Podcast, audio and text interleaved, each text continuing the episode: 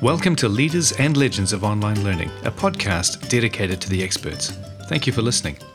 Each episode will be learning from the world's leading thinkers and practitioners in online learning and linking to ideas relevant to online teaching, working with online learners, and digital education.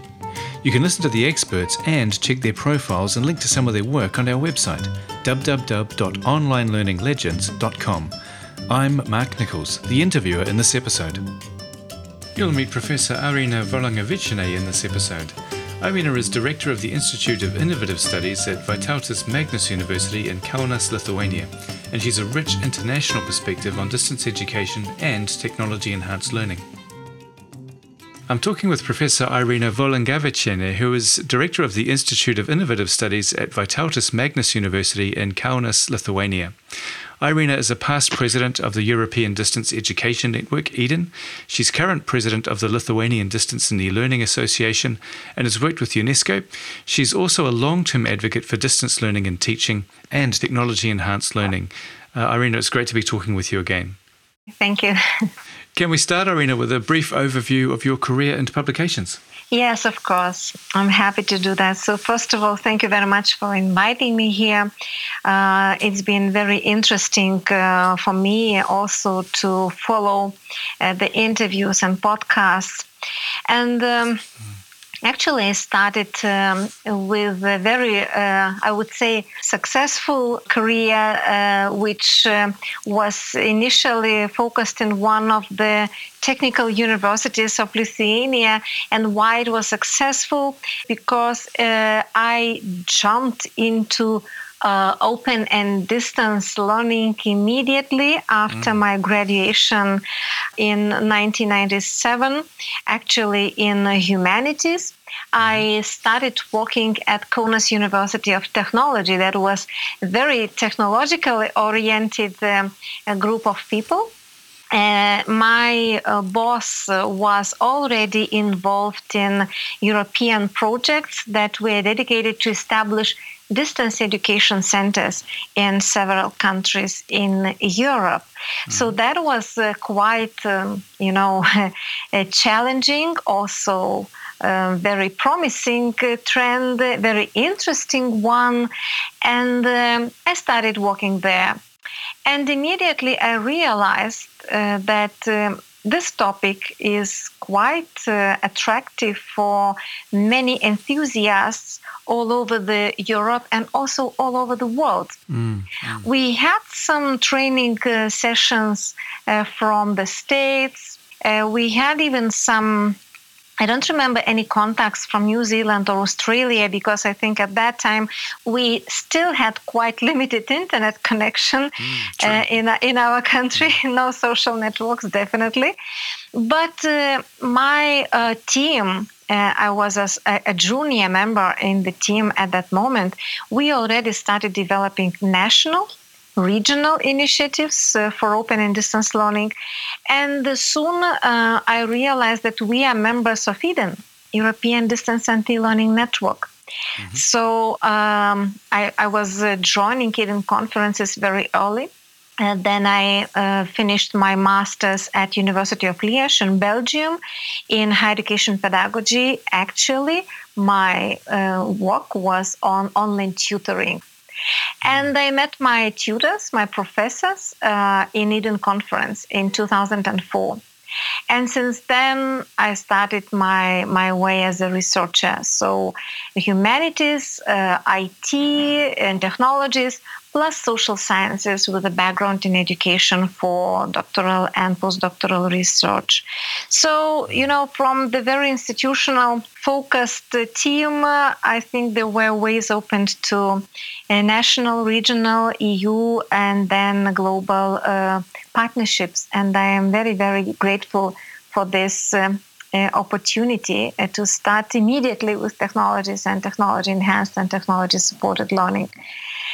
So this is my story, and uh, my regarding the publications, as you asked, um, my PhD was um, focused on uh, quality uh, assurance of uh, uh, distance education yeah. uh, and I focused on curriculum designing. And I'm very happy to start with this because I think um, this is one uh, of the backbone elements. And um, I focused on course level, on learning design level, as, as we have it now in, the, air, in this area of research, and quality assurance that allowed us to, to look at when and how to develop it so that it meets the best the needs of all the stakeholders. Excellent. So it, it sounds, uh, Irina, as though when you first started with distance education, technology was already there, starting to really change the landscape of how things were done. So you've gone yeah. from distance education th- through to technology enhanced learning. Was there a gap between them, or was technology enhanced learning always a part of your practice? There was a gap. Actually, we started with distance education, with the room video conferencing systems, uh, connecting through, you know, very sophisticated technological solutions. Mm-hmm. Uh, those were installed in, in higher education institutions mainly, uh, here in Lithuania and also in Europe. But then we suddenly noticed um, a huge wave coming, you know, with the desktop solutions mm. and technologies that enhance learning and teaching in, in very, very uh, different um, segments and fragments of uh, learning process. So I experienced this shift. And I think that was um, a real, a real change that was happening Mm, excellent. It sounds as though you did some very early work in technology enhanced learning too through your master's program. Yes, you're right. Uh, we were then uh, discussing on how to better support tutors uh, and teachers and learners with technology and what is the role of each of these and then what is the process of learning that we can integrate technology in order to enhance experience so that, yes, you, you are right. So Irina, you've done a lot of work over the years in quality assurance uh, curriculum. You've also done some work for OER. Um, can you tell us about some of the ideas and themes that your work has provided, particularly those you think are still really relevant today? I think the course level and the quality assurance of curriculum design on the course level, now we call it also learning design, and we address um, digitally enhanced assessment strategies, engagement of learners uh, into the learning uh, process uh, through uh, technological solutions.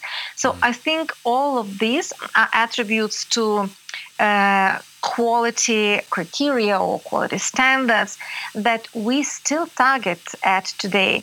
Uh, specifically after pandemic, I think um, we uh, notice and um, we see a lot of evidence that comes from very quick transition in terms of crisis, you know, in, in the context of a pandemic when everybody just started using tools to transfer uh, their traditional teaching and learning methods online yeah, and yeah. to solve distance. but uh, at the same time, I think all this uh, uh, area of research is very pertinent today and very hot yet because we see that the biggest problems identified globally uh, in higher education are still solutions for uh, assessment, solutions for learner engagement. So I think these are still very urgent topics. Uh, then I think uh, it also develops in um, a slightly different area that I also had an opportunity to research, which is um, a curriculum that is designed for virtual mobility of teachers and hmm. students. Mm. Yeah we targeted virtual mobility uh, for, for different scenarios, but I think uh, also the, the characteristics of uh, learning design that is um, targeted at virtual mobility are also still still pending, and I think this is also a, a very promising area of research.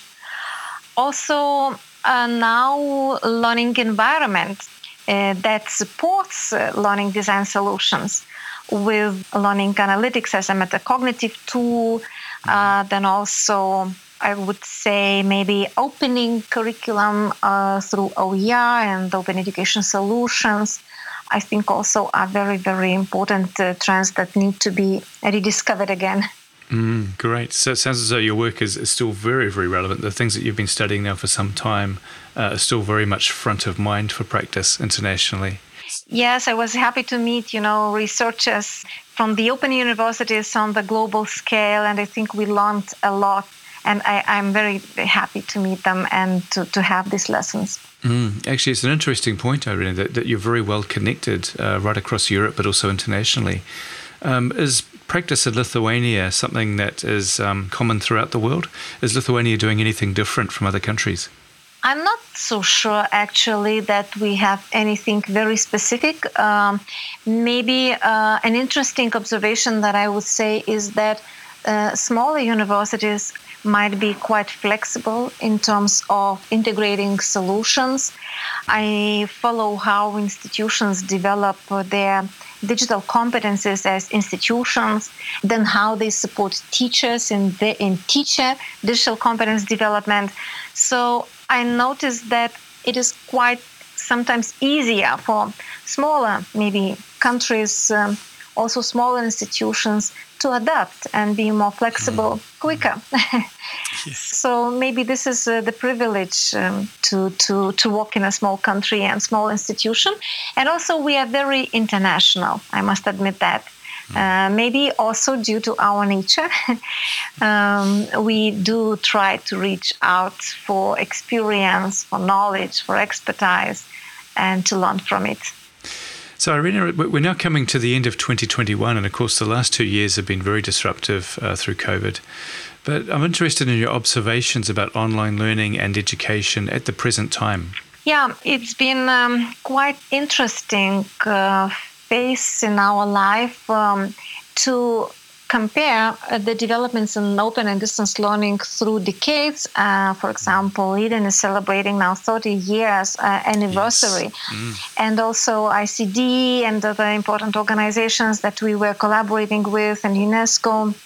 I think uh, we might now distinguish very well what experience can uh, bring uh, as a solution and uh, debate discussions in the area with the experts in the field uh, might highlight and also strengthen research and, and, and highlight research importance uh, in order to, to you know to make choices and uh, to make decisions about where to go. And then we call maybe some massive, uh, I would say, tendencies from the newcomers. Uh, previously, we would not have so many people involved in open and distance learning, and not definitely not so many institutions involved in open and distance learning. Yeah, true. And uh, school sector specifically, because schools would never imagine that they could work online 100%. Uh, so recent developments show that we need to reinitiate actually discussions on experiences that we call or characterize as successful ones. Mm. On uh, the main uh, dimensions, on the main parameters where open and distance learning should stand upon, and then new ideas and new solutions that could be immediately uh, integrated into education uh, with the purpose to enhance and to support learning and teaching. So it's a very interesting period of time when we, I would say, have an opportunity to follow discussions between uh, generations, between uh, different experiences, and to think uh, how how we make our choices on what kind of criteria, on on what kind of experience, and uh, with what kind of perspective. How do we want to see our societies, our system of education, institutions involved in education providing? So it's very very interesting time. Mm, mm. And uh, I, in Europe, I would say we also have now this um, trend of uh, transforming education with the tech, with the technologies. And I would say that we need to be very accurate and thoughtful about it. Mm, absolutely. So I think over the last two years, we've seen a lot of uh, what's been termed emergency remote teaching, where people have gone online quite quickly because they've had to. So you're yeah. saying we should pause, um, learn a lot from each other, and hopefully carry some of the momentum forward, even once we can go back to the classroom. Uh, yes, I, I, I really think so. Because I think everything that we do and everything that we suggest as experts and recommend as experts, we also need to think carefully how this affects existing uh, models of uh, funding in education, existing uh, maturity schemes, uh, successful practices, uh, workload, and and many many other things. So I think that we need to to to be very accurate and yes, uh, take it very thoughtfully. Yeah, yeah. So it sounds as though um, once we're able to get back to some sort of normal life, uh, you're thinking that um, it could be that some schools do a lot more at a distance uh, and that universities do a lot more online. Um, yes, I think there's no way back actually to uh, not to use the possibilities um, that suggested by technologies, for example, to save our time, to, to save our energy, to save our resources. Um, I think we m- will continue meeting online, but of course, we appreciate face to face meetings. And I think uh, we might want to measure what is the positive um, effect uh, of using technologies and then to keep it in our lives. Mm, excellent. So, Irina, if, if you had a large research budget and you could authorize any project you wanted to, what would you invest in? What research would you most like to see across online education at the moment? Oh, great question. I really have uh, some dreams. I would, um, I would uh, pick up, uh, I think, very difficult uh, areas of research. Uh, at, at, least I think they, they, they require massive involvement of uh, massive data and very mm. responsible mm. researchers to be involved. For example, I would like to investigate now uh, the factors uh, affecting successful cognitive, affective uh, learning and reaching successfully learning outcomes so what what actually affects our cognition and how it is different now when we when we are more and more online? Mm, yeah. I would uh, also like to see uh, how to diversify curriculum so that uh, it does not bring much workload to the teacher and uh, that it is really personalized to the learner I, I, I, haven't seen very many successful examples. So I think it, we would need to create ones and to experiment with them and to have even mass experimentation mm. uh, in order to have any kind of solutions and recommendations for that. Uh, I would also like to research more with uh, artificial intelligence in education how it should be embedded in lifelong learning, but also how to educate lifelong learners and mm, society mm. members uh, about uh, their choices and communication with artificial intelligence systems and uh, negotiation with artificial intelligence systems. I think it's very complicated and uh, I would love to to do that. Mm, it's a very very ambitious wish list. Um. exactly, but you said that it's unlimited research budget. yeah, fair yeah. enough. So it, it, sounds as though um, some experimental studies are, are, are in there um, where we possibly try two different learning designs next to each other, two different curriculum uh, course types, and and run through the cognitive development of the learners in them. Is that the sort of thing? Yes, uh, because uh, you know I'm the the person and the researcher who would most probably sacrifice even the quality of methodology, but mm. would prioritize uh, practical application of uh, research results. I, I, really love uh, practical applicability of uh, of research. Uh, the the sooner it reaches society and uh, all of us, I think the better we might change and adapt our lives for sustainable development. Mm-hmm and the AI for lifelong learning um, possibilities sound really interesting as well. So, would that be AI that gets to know you, um, your aspirations, uh, what you want to uh, do in your career, and then matches learning to to suit your needs?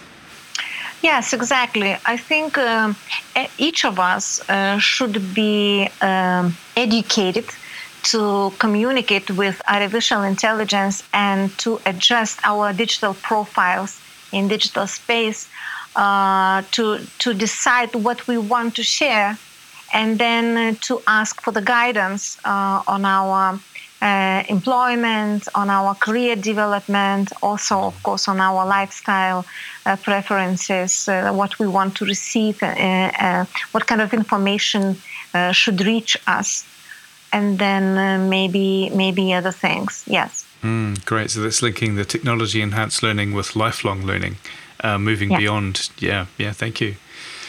Well, Irina, uh, two people you'd recommend as legends of online learning one whose work or perspective is significantly influencing you now, and one who you think otherwise might have an important perspective to share. I was um, thinking recently who were the the people you know that that inspired me, and also were my teachers. I had many teachers in my life, very many.